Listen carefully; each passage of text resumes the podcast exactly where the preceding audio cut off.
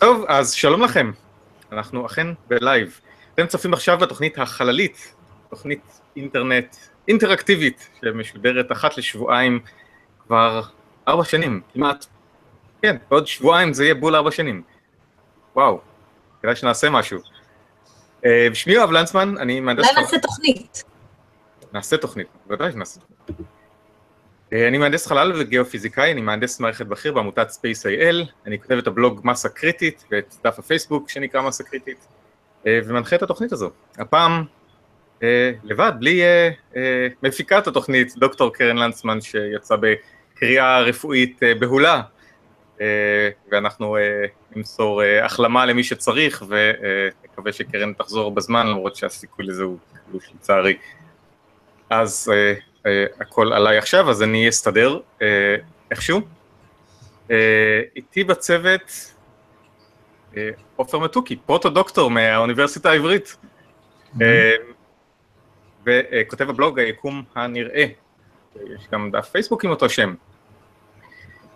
ודוקטור יעל הילמן ממכון ויצמן, חוקרת סופרנובות מטייפ אחת איי, ודוקטור ויקטור צ'רנוב, דוקטור להנדסת אווירונאוטיקה וחלל, מומחה למנועים רקטים ודלק מוצק וטילים ודברים שמתפוצצים, במתכוון ושלא במתכוון.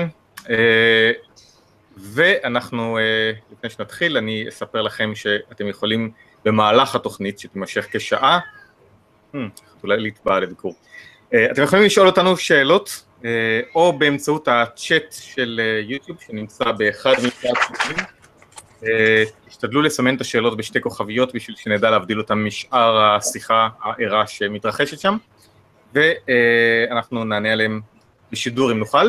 בנוסף, מי שמעדיף לא לכתוב בצ'אט, אפשר לכתוב או בטוויטר באמצעות ההשטג החללית, שאותו אני מנטר, בא עופר, ואנחנו ננסה לענות עליהם בשידור, ואם לא, אז גם לאחר התוכנית זה יהיה אפשרי, או בדף האירוע בפייסבוק, דף האירוע שנמצא בעמוד של החללית, תוכנית אינטרנט על החלל, ששם גם כן יש שרשור של שאלות שפתחתי, ואפשר לצרף לשם שאלות בתגובות, ואנחנו נענה עליהם בשליפה במהלך התוכנית, אם זה קשור לנושאים שאנחנו מדברים עליהם בתוכנית.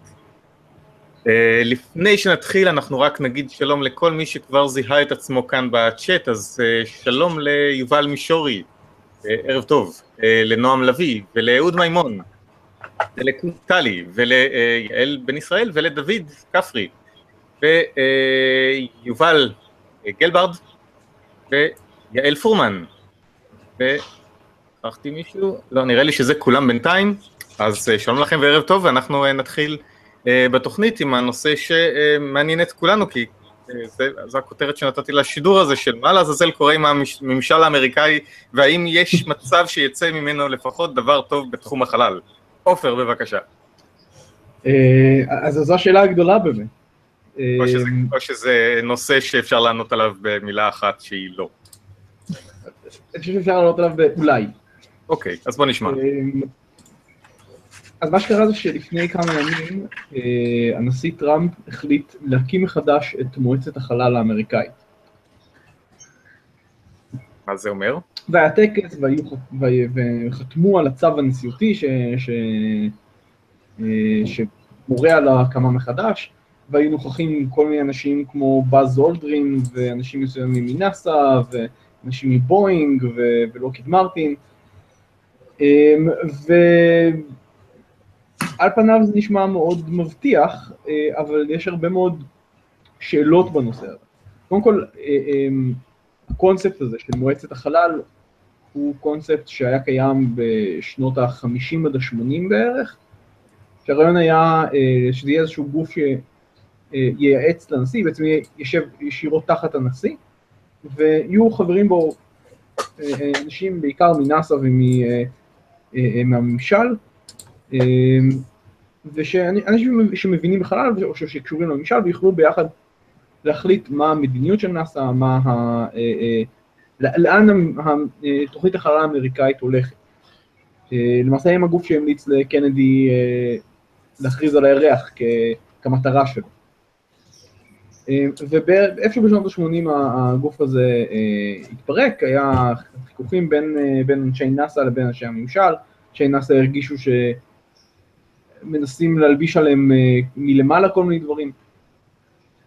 הנשיא בוש הראשון החזיר את זה לארבע שנים, גם אז זה התפרק יחסית מהר, כי באיזשהו פשוט הוציאו משם את ראש נאסא, שזה קצת בעייתי כשמדובר על מועצה בחלל, וגם כן בגלל שהתחושה הייתה שהממשל מנסה להתערב בכל מיני דברים בצורה קצת פחות פתוחה, נגיד זה ככה. ועכשיו, בעצם בפעם הראשונה מזה עשרים משהו שנים, מחזירים את הגוף הזה. ונשאלת השאלה באמת מה, מה המטרה שלו, מה, מה הולך לעשות בדיוק, והאם האם זה יהיה טוב או רע לתוכנית החלל האמריקאית, כי בסופו של דבר, מצד אחד זה באמת מסמן על קשר חזק יותר בין הממשל לבין נאסא, מצד שני זה עלול גם לסמן להתערבות גדולה יותר, ואולי לאו דווקא התערבות לגיטימית.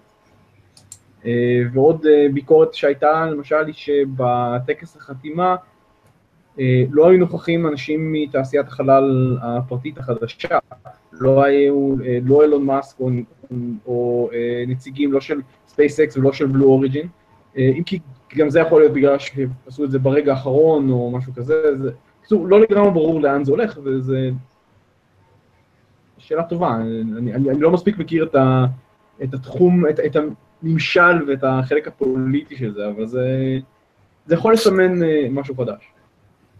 כן, אני יכול לספר שבמקביל, או יום אחרי זה, היה גם נאום של סגן הנשיא, פנס. הוא אמור לשבת בראש הוועדה. הוא אמור להיות היושב ראש. והוא נשא נאום בנאסא, מול אנשי נאסא בעיקר, והתקשורת, והתקשורת האמריקאית, שבזמן הזה הוא אמר למשל ש... האמריקאים הולכים לשלוח אנשים למאדים, שזה לא חדש, זה משהו שכבר אובמה הכריז, והנחה את הקו הזה, ובנוסף הוא אמר שהולכים לחזור אל הירח, שזה משהו שאולי חדש, רק שהוא לא ציין במפורש שהולכים לחזור לירח עם אנשים, אז זה עדיין נשאר מאוד מאוד עמום, אז בעצם אין שום דבר חדש במה שהוא אמר שם, זה לא מרומז אבל, שאומרים, אנחנו הולכים לחזור לירח. לא מרומז שם. אפשר אולי להבין את זה ככה, אבל מצד שני, בדרך כלל בנאומים כאלה, משתדלים להדגיש את הדברים שרוצים שיודגשו, ולהמעם את הדברים שרוצים שישארו עמומים, אז יכול להיות שהיה מאוד נוח דווקא להגיד את זה בצורה הזו. בנוסף, אני רוצה גם, במהלך הביקור שלו בנאסא, אז דיברו, הראו לו את אוריון, החללית המאוישת הבאה, וכל מיני דברים אחרים, ואחת התמונות שיצאו משם, לתמונה שאני מראה עכשיו, שאם הנושא לא ברור, אז אני אגדיל את החלק החשוב פה. שזה רכיב חללי שאחראי במידה מסוימת, לא במידה מסוימת, זה חלק מהמנגנוני בטיחות של האסטרונאוטים שהולכים לטוס בחללית הזו, חלק אמיתי, ואחרי זה מאוד יורדים עליו בקשר לזה, כאילו... אבל האמת, אני אי אפשר אותו, כתוב שם do not touch. במרכאות. במרכאות. כן, אז אני לא יודע אם זה מה ש... בכל אופן, בכל אופן עכשיו נאסא עדיין מבולבלים בערך כמו קודם, יש להם את, אותם, את אותו קו אה, אה, המנחה ש, של ללכת לכיוון של אדם על מאדים, שזה, כאילו, הם, הם כבר עובדים על זה לא מעט שנים אה, מהממשל הקודם, אה, אז כרגע בעצם אין שום דבר חדש, חוץ מבעצם העובדה שהצגת בהתחלה שהמועצה הזו הוקמה. כן. מי יושב בה למעט היושב ראש, אני חושב שלא נאמר. לא, יש שם, יש שם כמה, אז אמורים להיות, היושב ראש הזה סגן ראש הנשיא, אמורים להיות שם נציגים ממשרד ההגנה, ממשרד המדע, יושב ראש נאסא, ועוד כמה נציגים מנאס"א, נציגים מה, מהסקטור האזרחי, אם כי לא, לא הובהר בדיוק מי. מה שכן, יש לציין שטראמפ עוד לא הכריז מי יחליף את ראש נאס"א הנוכחי, ועוד לא מינה שר מדע, אז גם זה עוד לגמרי בסימן שאלה. נפלא.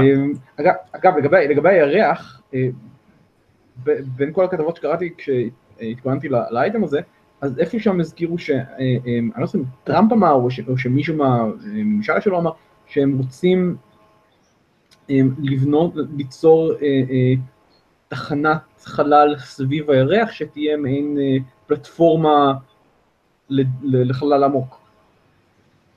יש את סביב הירח. לא על הירח, אלא במסלול סביב הירח? במסלול סביב, זה הגיוני גם. אני חושב שגם דיברנו על זה בתוכנית הקודמת, או לפני שתי תוכניות, שיש תוכנית כזו, כי תחנת החלל הבינלאומית הולכת להיגמר מתישהו בעשור הבא, גם...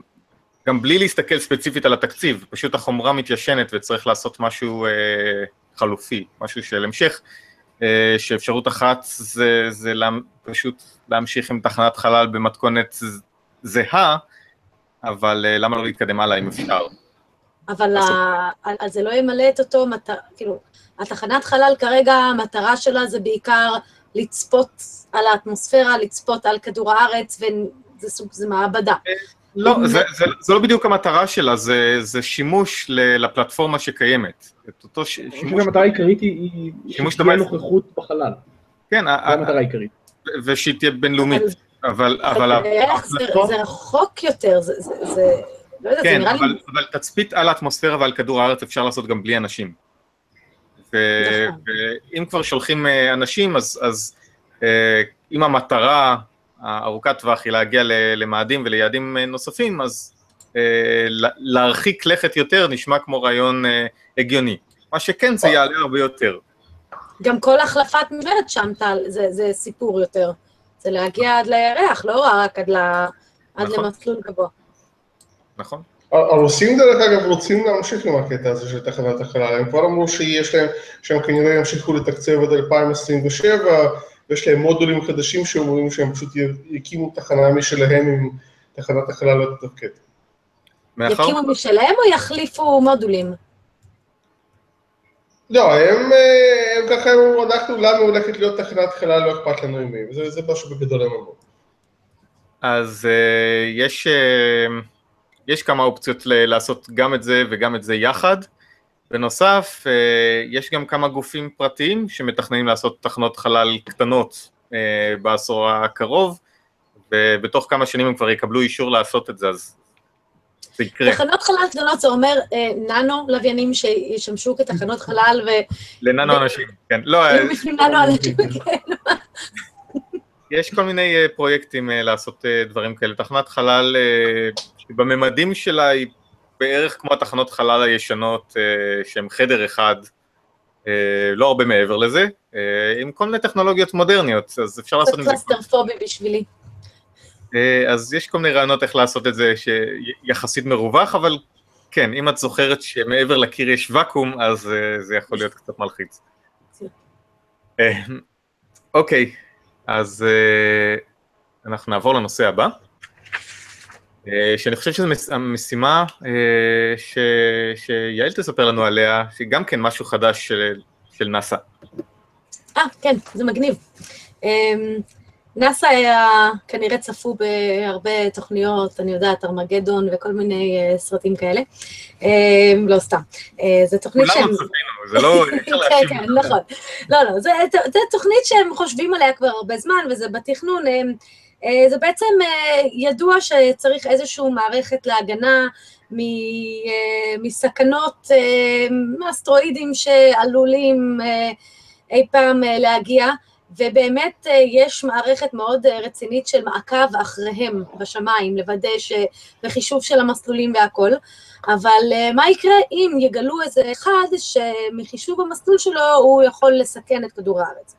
וכבר מזמן אמרו ש...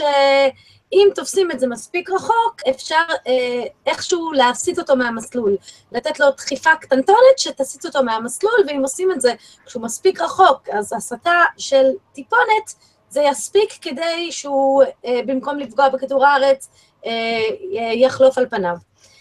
אבל כל זה אפשר להגיד סימולציות ותיאוריות וחישובים ומשוואות ופיזיקה, ובפועל זה הרבה יותר מסובך. אז יש תוכנית שאמורה לצאת לדרך, נקראת דארט, שזה Double Asteroid Redirection Test, כלומר מבחן להסתה של אסטרואיד כפול. למה אסטרואיד כפול? תכף אני אסביר. יש פה ממש תוכנית כבר. יש מערכת של אסטרואיד בינארי, כלומר שני גופים, היא נקראת דידימוס, אחד מהם הוא שבע מאות ושמונים מטר בקוטר, והשני יותר קטן מאה שישים מטר, אז המערכת קטנה וחמודה. מערכת בינארית אומרת שהם נעים אחד סביב השני, ושניהם ביחד נעים סביב השמש, כן? עכשיו, הם הודיעו על זה ממש לא מזמן ביום האסטרואיד, ב-שלושים ליוני זה יום האסטרואיד, זה איזשהו אירוע מאוד רציני, שנועד בשביל לעורר את המודעות, לסכנות והכל, אז היה זמן מצוין גם להודיע שיש תוכנית פעולה. ב-אלפיים עשרים ושתיים המערכת הבינארית הזאת היא אמורה לחלוף על פני כדור הארץ, וב-אלפיים עשרים וארבע לחלוף על פניו שוב. וב-אלפיים עשרים וארבע אמורים לשגר אליו את החללית דארט, שאמרתי, זה בעצם חץ, התרגום של דארט, שזה בערך בגודל של מקרר, והמטרה שלו זה פשוט להתנגש בדידימוס בי, שזה הקטן יותר, מאה שישים מטר, ולגרום לאיזשהו הסתה, לאיזשהו שינוי במסלול. עכשיו, למה דווקא מערכת בינארית כפולה? אז ככה, שני סיבות בעצם. קודם כל, אנחנו לא יודעים בעצם מה יקרה. יש השערות והכל, אבל לא יודעים בדיוק. בגלל זה עושים את המבחן הזה, ולא מחכים שיגיע האיום האמיתי, אלא בחרנו איזשהו אבן בוחן כזה לנסות עליו. אז לא רוצים באמת לפגוע באיזשהו אסטרואיד, ולהסיט אותו בצורה שלא חשבנו, ולעשות מי יודע איזה נזקים. היופי, בגלל שזה במערכת בינארית, ההסתה שתקרה, לדידימוס B ישפיע על המסלול שלו עם דידימוס A, ולא על המסלול של שניהם סביב השמש. כלומר, אנחנו נגרום לאיזשהו שינוי ביחסי גומלים בתוך המערכת הבינארית, ולא, ו, ו, ולא במסלול שלהם כאחד סביב השמש, אז לא הזקנו לשום דבר אחר. סיבה אה, נוספת היא, דווקא בגלל שזאת מערכת קטנה, ומערכת, אה, בעצם, הרי אני... מתנצלת, אני לא יודעת תוך כמה, כל כמה זמן האסטרואיד הספציפי הזה חוזר שוב לאזור, אבל אם נוכל לעקוב אחרי האסטרואיד הקטן, היחס רק בין שני, אל, שני הגופים האלה, שלהם דווקא יש מחזוריות, תדירות מאוד גבוהה של סיבובים, יהיה מאוד קל אחרי זה לבדוק מה היה השינוי במסלול. זאת אומרת, איך השפיעה הירייה הזאת. וזה עירייה עירייה, זה מקרר שאמור לנוע במהירות של משהו כמו שישה קילומטר לשנייה, שהם אומרים שזה פי תשע יותר מהיר מקליע של אקדח. אז תדעו לכם, קליע של אקדח, אבל פי תשע יותר מהר, אבל לא קליע של אקדח, אלא מקרר, וזה מה שיפגע בסלע הזה. יש לו נופרוסט? זה החלק חשוב נראה לי. אני לא יודעת, גם אם זה מותג שווה, ואם זה עם הנירוסטה, לא, לא, אני מתנצלת, לא בדקתי את זה. השאלה החשובה היא כמה זה שוקל, מה המסה שלו. אני לא יודעת, אני לא יודעת, כמה יכול לשקול. יש תשע מאות קילו, נראה לי, נשמע לי גדול. משהו כמו טון, אני לא, אפשר לבדוק את זה. אני אזכיר שלפני, יש לי בראש אלפיים וארבע, אבל אני לא בטוח, היה, לא סטארדאסט, דיפ אימפקט. דיפ אימפקט, נכון, אבל זה אמרו מכונת כביסה, זה אומרים מקרר, כבר החלפנו חדר. זה היה קובייה של מטר על מטר על מטר, נכון? וכמה זה היה, זה לא היה משהו כמו טון? מה היה? אני חושב ש-חמש מאות קילו, או אולי אפילו פחות. אני מניחה שזה אותו רעיון, זה נשמע לי משימה מאוד דומה מהבחינה הזאת. ונזכור שגם כל הסיפור הזה הוא לאור אסטרואיד אפופיס, שיחלוף קרוב מאוד ב-אלפיים עשרים ותשע, אמנם לא יפגע בנו, לא ידאוג, אבל זה אסטרואיד גדול של, אם אני זוכר נכון, ארבע מאות מטר, שאומנם לא יפגע בנו, אבל הוא עובר קרוב אלינו שוב ב-אלפיים שלושים ושש, ושם עדיין לא לגמרי יצאנו ממשפך הסכנה. ולכן... אז בעצם קרן לא פה לספר לנו על מחלות ונזקים לגוף, אתה תעשה לנו פחדים אחרים. אני עושה את זה כבר שנים. אז בסדר, אנחנו יודעים, יש מכתשים על פני כדור הארץ ועל פני כל הירחים, כוכבי הלכת והאסטרואידים במערכת השמש, אנחנו יודעים שדברים פוגעים בגופים אחרים, אז אנחנו לא מחוץ לסכנה וצריך להכיר בזה. השאלה היא מה אנחנו עושים בגלל זה. אז זו יהיה משימה שבאמת תיתן אינפורמציה של כמה החישובים נכונים או כמה צריך לעדכן אותם. כלומר, אנחנו ניתן מכה לאסטרואיד הזה ונוכל אחרי זה לראות מה הייתה ההשפעה. וזה יהיה לדעתי צעד מאוד מאוד רציני לקראת רגע האמת בעצם. כן. אני חושב שצריך אולי לציין פה באמת ש... עצם העובדה שזה באמת אסטרואיד, כאילו במערכת בינארית, אז אה, כל מסלול שהם עושים סביב עצמם הוא הרבה הרבה הרבה יותר מהיר מאשר המסלול שהם סביב השמש, ולכן נוכל לקבל הרבה יותר... אה, אינפורמציה מדויקת, על, על, נכון, נכון, שזה אחד מהיתרונות. אני דווקא חשבתי על משהו אחר, אם המכה הזאת לא תשפיע עליו סביב השמש, אלא רק עליו סביב עצמו, ואם מתישהו נגלה איזשהו אסטרואיד בינארי, שנה לכיוון שלנו ונצטרך אותו להסיט, אז אנחנו בבעיה, כי כדי לתת לו מכה אמיתית, נצטרך בעצם לפגוע בשניהם באותו זמן, נכון? אם נרצה להסיט את כל המערכת? יכול להיות. או נפל חללית באמצע, ושהיא כל פעם. הם יכולים עקרונית לגרור אחד את השני, אבל אני לא חושב שהעוצמה כזאת... טוב, לא יודע, זה מורכב. בינתיים... בינתיים דנה לין, שהייתה אורחת שלנו לפני כמה זמן, נמש, מה יהיה? אני מדבר. קשה איתה. דנה לין כתבה שדיפ אימפקט שלך אימפקטור של שלוש מאות שבעים קילוגרם. אז זה לשאלה של מה היה המסה של אותו קליע. קליע, כן. קליע. טוב. בואי נמשיך לפלנטת הקלקר שגילית. פלנטת הקלקר, כן. אז זהו, אז אני אסביר לך. את אסטרונומית עכשיו? לא, פשוט הדארט הזה, כן, אז זה הגיע מהמפעל ארוז בקלקרים. כי ככה תמיד המקרר מגיע ארוז בקלקרים. אז כשהורידו לו את הקלקרים, נהיה פלנטה. בס, אוקיי. טוב. פלנטת הקלקר זה באמת משהו מעניין, כי... פשוט יש איזשהו מערך, איזשהו אה, כוכב, יחסית בהיר, אה, רואים אותו רק מההמיספירה הדרומית, יש לו שם קליט קלט, קלט אחת עשרה הוא נקרא, אה, ויש לו, אה, זה כוכב נור בהיר, והפלנטה הקרובה שלו, אה, מכיוון שהגיאומטריה של המערכת מכוונת אלינו בזווית שמאפשרת לטרנזיט, שטרנזיט זה כשהפלנטה חולפת על פני הכוכב, וזה עושה לנו שינויים בקומת האור והכל, אז יודעים את המסה ואת הרדיוס שלו בצורה שאפשר בעצם להאמין לנתונים. כלומר, יודעים את המסה והרדיוס. אם יש מסה ורדיוס, יש לנו צפיפות. והמסה שלו הוא בערך חמישית מצדק, והרדיוס שלו הוא ארבעים אחוז יותר גדול מצדק, כלומר, יש לנו... מעט מסה והמון המון המון רדיוס, ואם עושים ממוצע פה על הצפיפות, מקבלים צפיפות שהם אומרים שהוא בערך כמו קלקר, כלומר צפיפות של כלום, ממש כלום. הוא, זה גוף נפוח, נפוח, נפוח, נפוח. הוא גם מאוד קרוב לכוכב, אבל לקחו את זה בחשבון. אני חושבת שהמסלול שלו, יש לו שנה בערך כל חמש ימים, לא יודעת מה המרחק אומר, אבל זה פשוט ממש עליו, הוא פשוט מרגיש אותו, מושיט את היד, נוגע בכוכב. זה צמר גפן מתוק ענקי. כן, משהו כזה, רק אם כבר אולי זה מרשמלו, כי הוא כל כך קרוב לכוכב, שהוא כבר מקבל את החום. חיפשנו סיבה לצאת לחלל, אז הנה היא. עכשיו, כל ניסיון שניסו בשביל לתת לזה הסבר, עם סימולציות תיאוריות, לא יודעת מה, לא מגיעים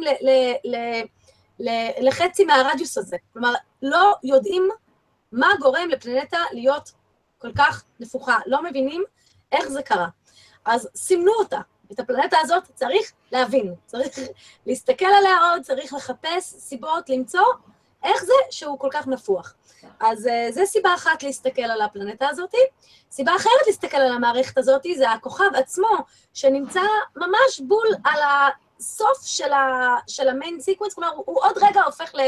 לענק אדום, ובעוד רגע זה בסדר גודל של מאה מיליון שנה מהיום, משהו כזה, אבל הוא ממש כזה על הגבול. עכשיו, לתפוס אותם ולראות מה קורה להם כשהם בדיוק במעבר הזה, זה, זה גם מאוד מעניין, כי לא, לא רואים הרבה כאלה. אז זה שתי סיבות להסתכל על המערכת הזאת, שאנחנו לא יכולים בגלל שהוא בהמיספירה הדרומית.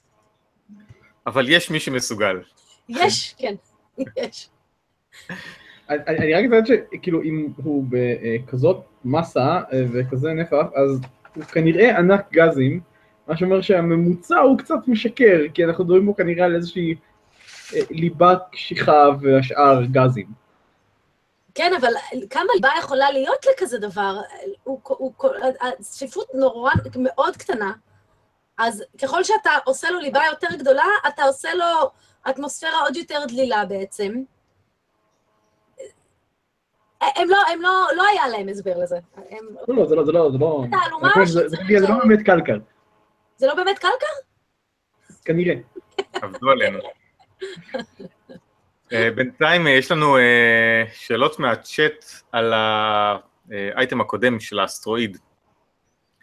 ודוד כפרי שואל, הוא אומר, השאלה המעניינת באמת היא האם מדובר על סלע או על רמת עפר שהמקרר רק יעבור דרכה. אנחנו יודעים? לא יודעים, אבל עם Deep Impact, הם גם אז שאלו את אותו שאלה, והוא לא כל כך פגע, כאילו הוא פגע בו, הוא עשה קצת רוח, הוא לא ממש רחוק מאוד מלעבור דרכה. אבל האסטרואיד שם, זה השביט, אני חושב?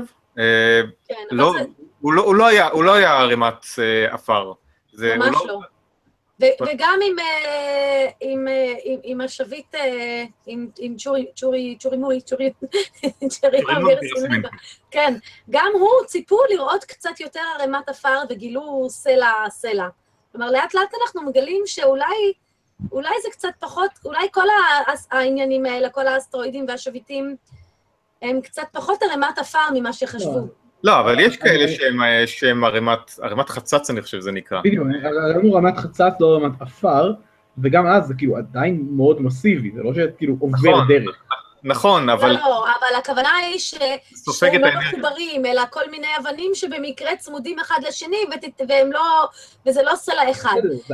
אבל הם עדיין, אם אתה נותן את המכה, אז... לא, אבל... כמו שפרק...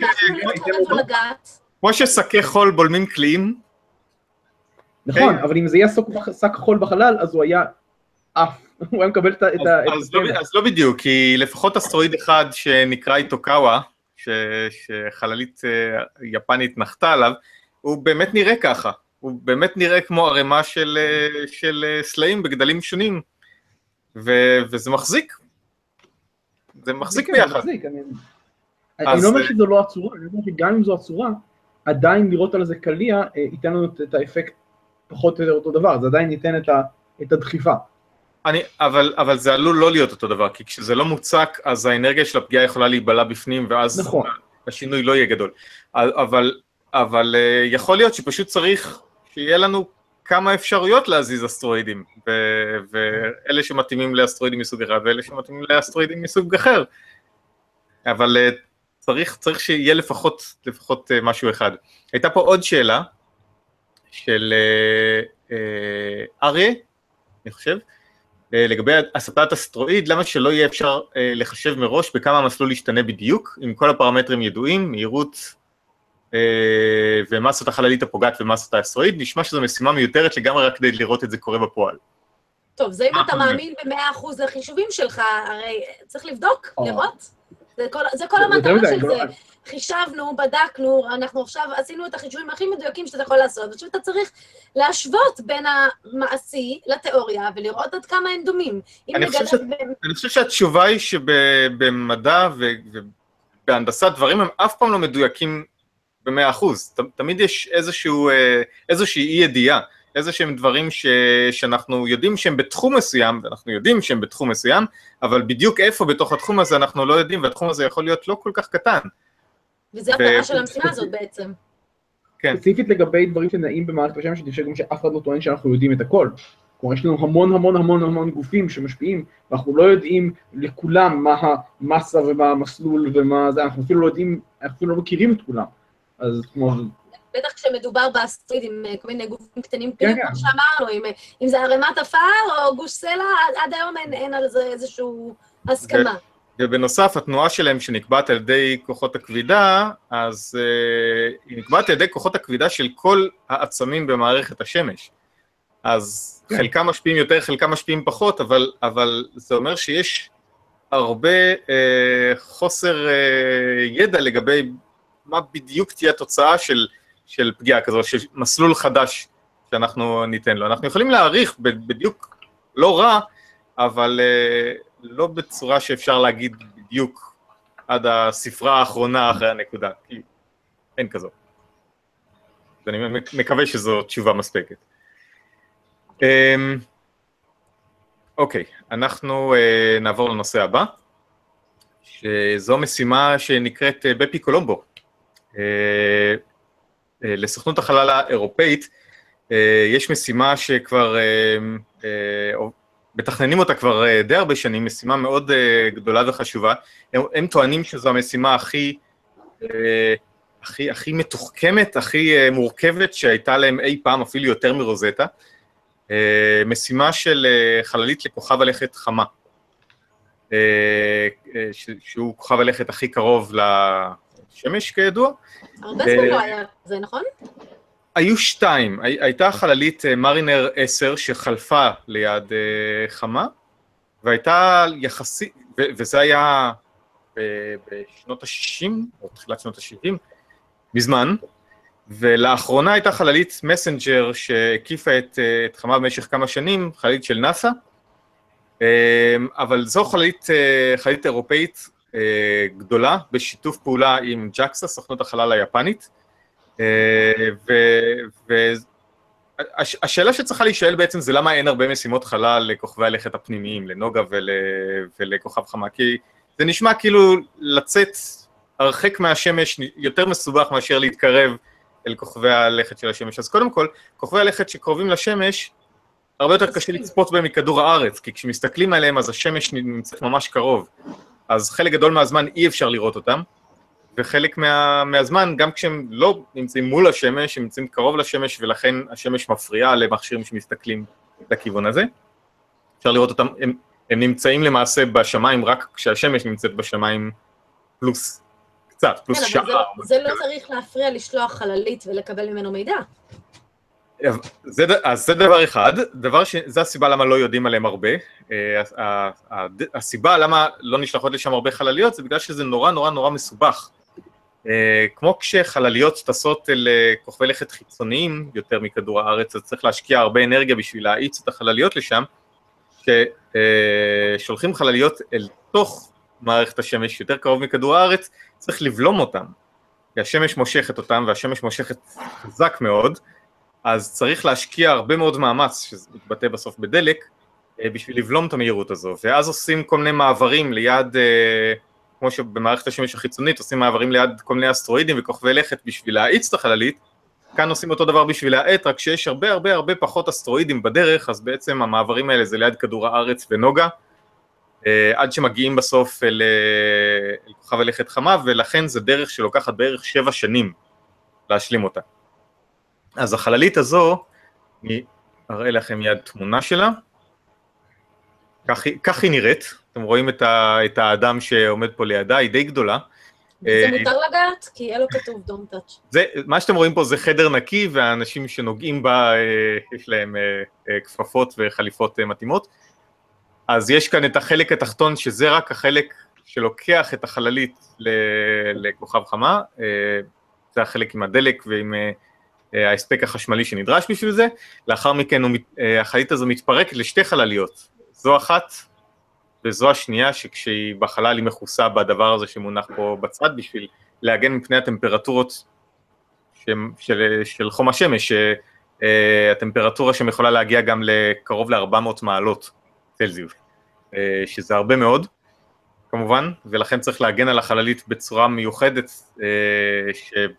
שפחות נחוצה לחלליות שיוצאות החוצה, מכדור הארץ לכיוון כוכבי לכת החיצוניים יותר, ושתי החלליות האלה, אחת שנועדה בשביל, שתי הולכות להקיף את, את כוכב הלכת במסלולים שונים, אחת תחקור יותר את התחום של השדות המגנטיים שיש שם, שזה בעיקר השדות של השמש וההשתנות שלהם בנוכחות של כוכב הלכת חמה, שלא אין שדה מגנטי משל עצמו, והשנייה הולכת לעשות דברים נוספים של, של מיפוי ומדידות מפני השטח, כולל חקר של הנושא שמאוד מעניין של הקרח של מים, שנראה שיש באזורי הכתבים, בתוך מכתשים שלא רואים אף פעם את אור השמש, שזו תגלית של מסנג'ר מלפני לא הרבה שנים, אז זו הולכת להיות משימה מאוד מאוד מעניינת ומאוד מאוד שאפתנית, מאוד מאוד קשה לביצוע, בגלל הסביבה שבה החללית הזו הולכת להיות. היא הייתה אמורה להיות משוגרת באפריל, אבל נדחתה לפני כמה חודשים, והיא תשוגר באוקטובר אלפיים שמונה עשרה, שזה לא עוד הרבה זמן. עכשיו היא מבצעת את ניסויי הסביבה האחרונים, כל ההרעדות והבישול שלה בתנורי וקום מיוחדים, בשביל להוכיח שהיא תעמוד בתנאי החלל, ונכנסת לשלב הבדיקות האחרון, לפני שהיא תצא לשיגור, שהתבצע על ידי טילריאן מקורו שבגיינה הצרפתית. אז שיהיה להם בהצלחה, כאמור, משימה של סוכנות החלל האירופאית, ושל סוכנות החלל היפנית. ומפה אנחנו... בזמן שמישהו ירים את הכפפה. נכון?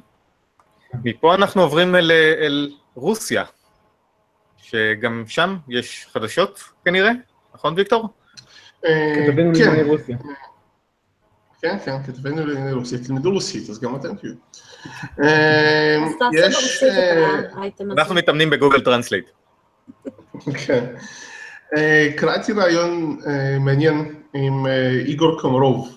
שהוא בעצם, אני חושב שמנכ"ל או ראש, נגיד ראש, כן? ראש של רוס קוסמוס, שזה הארגון הרוסי לחלל, כן? רוס... אה, רגע, יש לי חתום, סליחה. זה הזמן להגיד שאם מישהו רוצה חתול. כן, אם מישהו רוצה חתול ג'ינג'י מתוק צעיר, כן, מוזמן לקחת. אנחנו מחפשים לבית.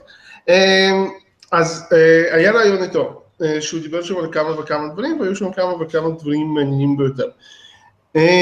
אחד הדברים הראשונים זה שגיליתי, זה היה חדש בשבילי, אני לא יודע אם זה היה חדש בשבילכם, אבל זה שהרוסים מפתחים טיל שנקרא סויוז חמש. טיל. טיל. מערכת, יותר נכון. מערכת שיגורים שנקראת סויוז חמש, שנועדה להיות הסויוז הבא, ש... וזה, וזה מעניין, הם הולכים לעשות אותה בשתי קונפיגורציות, הם הולכים לעשות אותה בקונפיגורציה של ארבעה אנשים, שזה קוסמונאוטים או אסטרונאוטים רגילים, או שישה אנשים מדובר בתיירות חלל. עכשיו, אני לא מבין למה אנשים בתיירות חלל צריכים פחות מקום, אני לא יודע, אולי... באמת לא ידוע לי, אבל, אבל הוא דיבר... הם ניתנים לדחיסה יותר. כן, כלומר, קודם כל הם כבר הכריזו שהם הולכים לחזור לעניין של תיירות חלל, לחלל כבר, לתחנת החלל הבינלאומית ולכל המקומות. ועכשיו הוא מדבר על זה שהם מפתחים כבר את סויוז חמש, הם מדברים על זה שלפי הוראת הנשיא פוטין, הם צריכים להיות מסוגלים להראות מערכת עובדת ב-אלפיים עשרים ושתיים, שזה לא הרבה זמן מעכשיו. הם לא הולכים על הקטע של... זה, של להחזיר את השלב הראשון.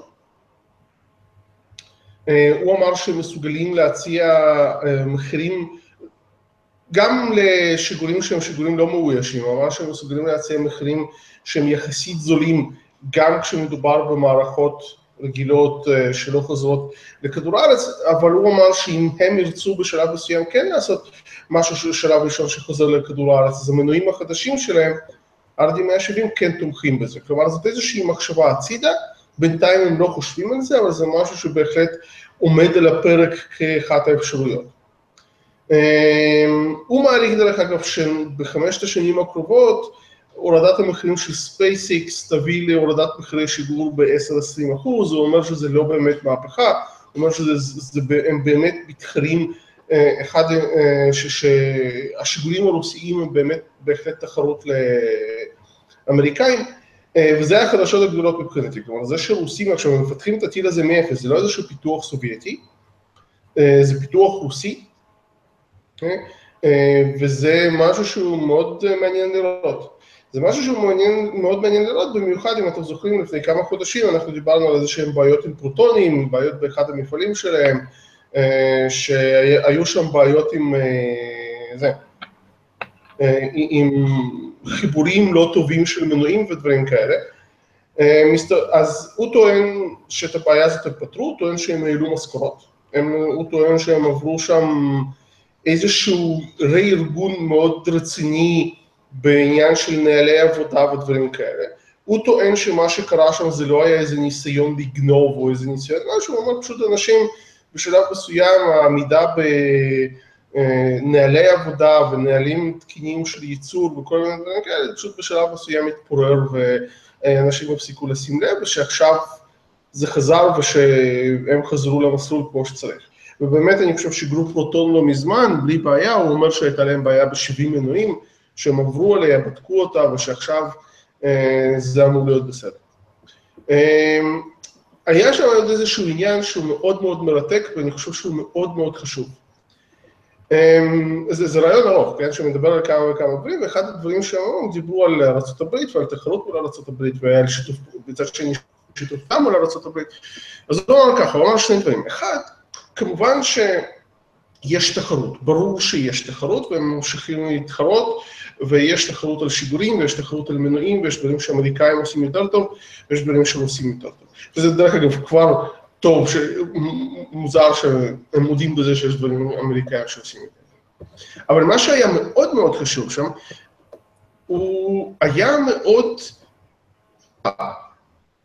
כלומר, זה, זה לא טריוויאלי היום ברוסיה. היום ברוסיה יש איזושהי אה, התעוררות לאומנית מאוד חזקה, יש סוג של, לא בדיוק חזרה לימי מלחמה הקרה, אבל יש תינה מאוד גדולה למערב, באופן כללי. ופה היה דגש מאוד חזק על זה שבתחום החלל, אה, הם רואים חשיבות מאוד גדולה גם בעבודה משותפת עם אירופה, עם אה, ארצות הברית, הם מדברים, הם מדברים גם על סין, אבל לא הוזכרה, אבל uh, סין כן הוזכרה, והוא מאוד הדגיש את העניין הזה שהם רוצים uh, לעבוד ביחד ולהמשיך לשתף פעולה.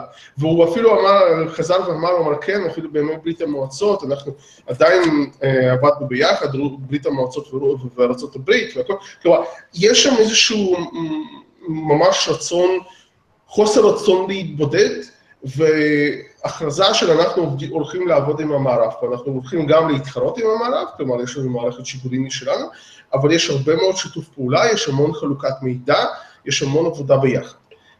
ואני חושב שזה מאוד מאוד חשוב, כי זה, כי אם אתם זוכרים את הקטע של הטרמפולינות, כן?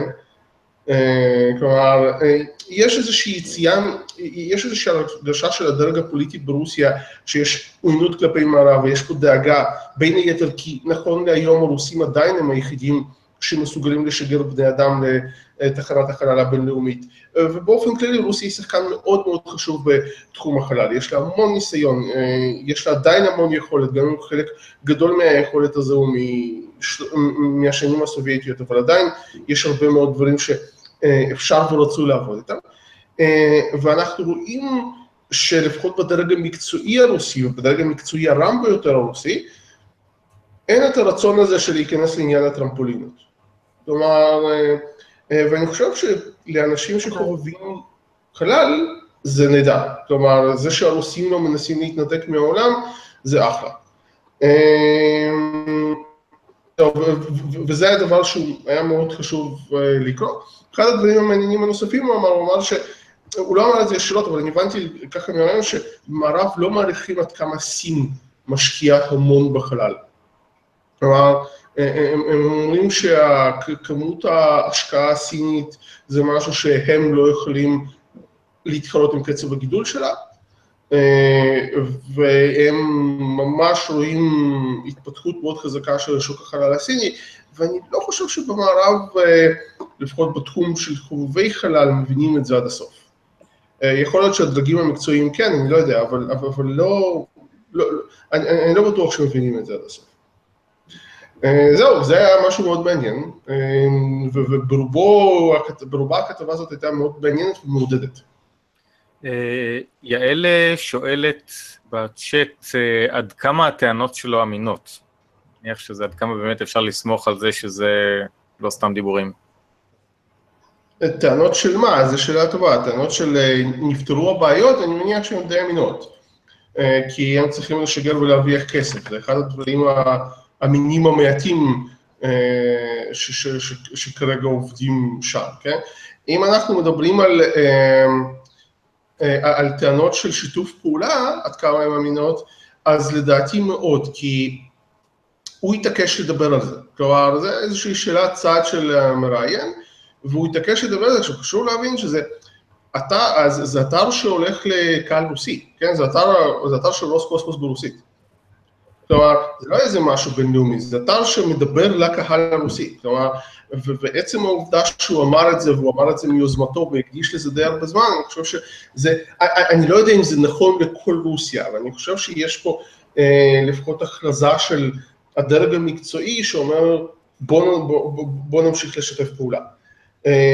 אולי זה נובע מאיזשהו סכסוכים פנימיים, והוא העביר את זה מקודם, אבל לפחות ברור שהדרג המקצועי כאן הוא בעד, כמובן שיש פה המון השפעה של הדרג הפוליטי, וזה כבר פחות ברור. כן, יש פה עוד שאלה של נור. יש לרוסיה ולמערב פרויקטים משותפים פעילים? כל הזמן. למשל, תחנת החלל הבינלאומית. כן, זה ה... לא, לא, יש להם כל הזמן פרויקטים משותפים. בין היתר כי... א', לרוסיה יש המון אנשים ויכולות מאוד טובות, וב' יחסית קל לעשות את זה בין היתר, כי לצער הרוסים בעיקר, חלק לא קטן של אנשים שעוסקים בחלל דובר רוסית, כאילו שעוסקים בחלל במערב, נסו למערב והם דוברי רוסית ותמיד אפשר למצוא, וזה מקל קצת על הקשרים, אבל באופן כללי זה גם היה נכון גם לפני שהרוסיה הקומוניסטית נפלה, כלומר תמיד היו פרויקטים משותפים. כן. טוב, זה, זה מאוד מעניין מה שקורה שם, זה כן. קצת תנודתי הייתי אומר, אבל... האמת היא שלא כל כך, כי מי שאמר את הטרמפולינות היה, פול... היה איזשהו שר, כלומר דרג פוליטי. נכון, אבל, אבל התחום של, של חלל ממשלתי הוא תמיד פוליטי, הוא תמיד מעורב בפוליטיקה, זה נולד מ, מתוך פוליטיקה, אז... הממשלה היא לא שיכולה להפיל דברים כאלה. כן. זה דרך אגב אחד הדברים שהוא אמר שם, הוא אמר שעולה ברעיון זה שאין תעשיית חלל פרטית נכון היום ברוסיה כמעט. יש כמה לוויינים, אבל לא מדברים על משדרים ולא מדברים על שום דבר, למרות שאפילו נגיד בסין יש קצת. כן. אוקיי. ומרוסיה אנחנו נעבור לאפריקה. נכון? שיתופי פעולה זה דבר חשוב. כן, אז מה קורה באפריקה ומה הקשר לחלל? אז האמת שזה ממש מגניב, כי אפריקה כידוע היא יבשת לא מפותחת במיוחד. הרבה מאוד מדינות נחשלות שאין להן הרבה כסף, ולכן לרובן, גם אם יש להן תוכנית חלל, היא תוכנית חלל שמתעסקת בעיקר בחינוך או לשגר לוויינים, או... לא משהו מאוד רציני, ומסתבר שעכשיו יש שיתוף פעולה אירופאי-אפריקאי, שהמטרה שלו היא לנסות ולהקים, אבל להקים תוכנית חלל, אבל להקים מערך טלסקופי רדיו ברחבי אפריקה, כחלק ממערך טלסקופי רדיו גדול, עולמי. כי דיברנו על זה כבר בעבר, שכשמדברים על טלסקופי רדיו, אז כאילו צריך צלחות מאוד מאוד גדולות, אבל גם זה זה לא מספיק.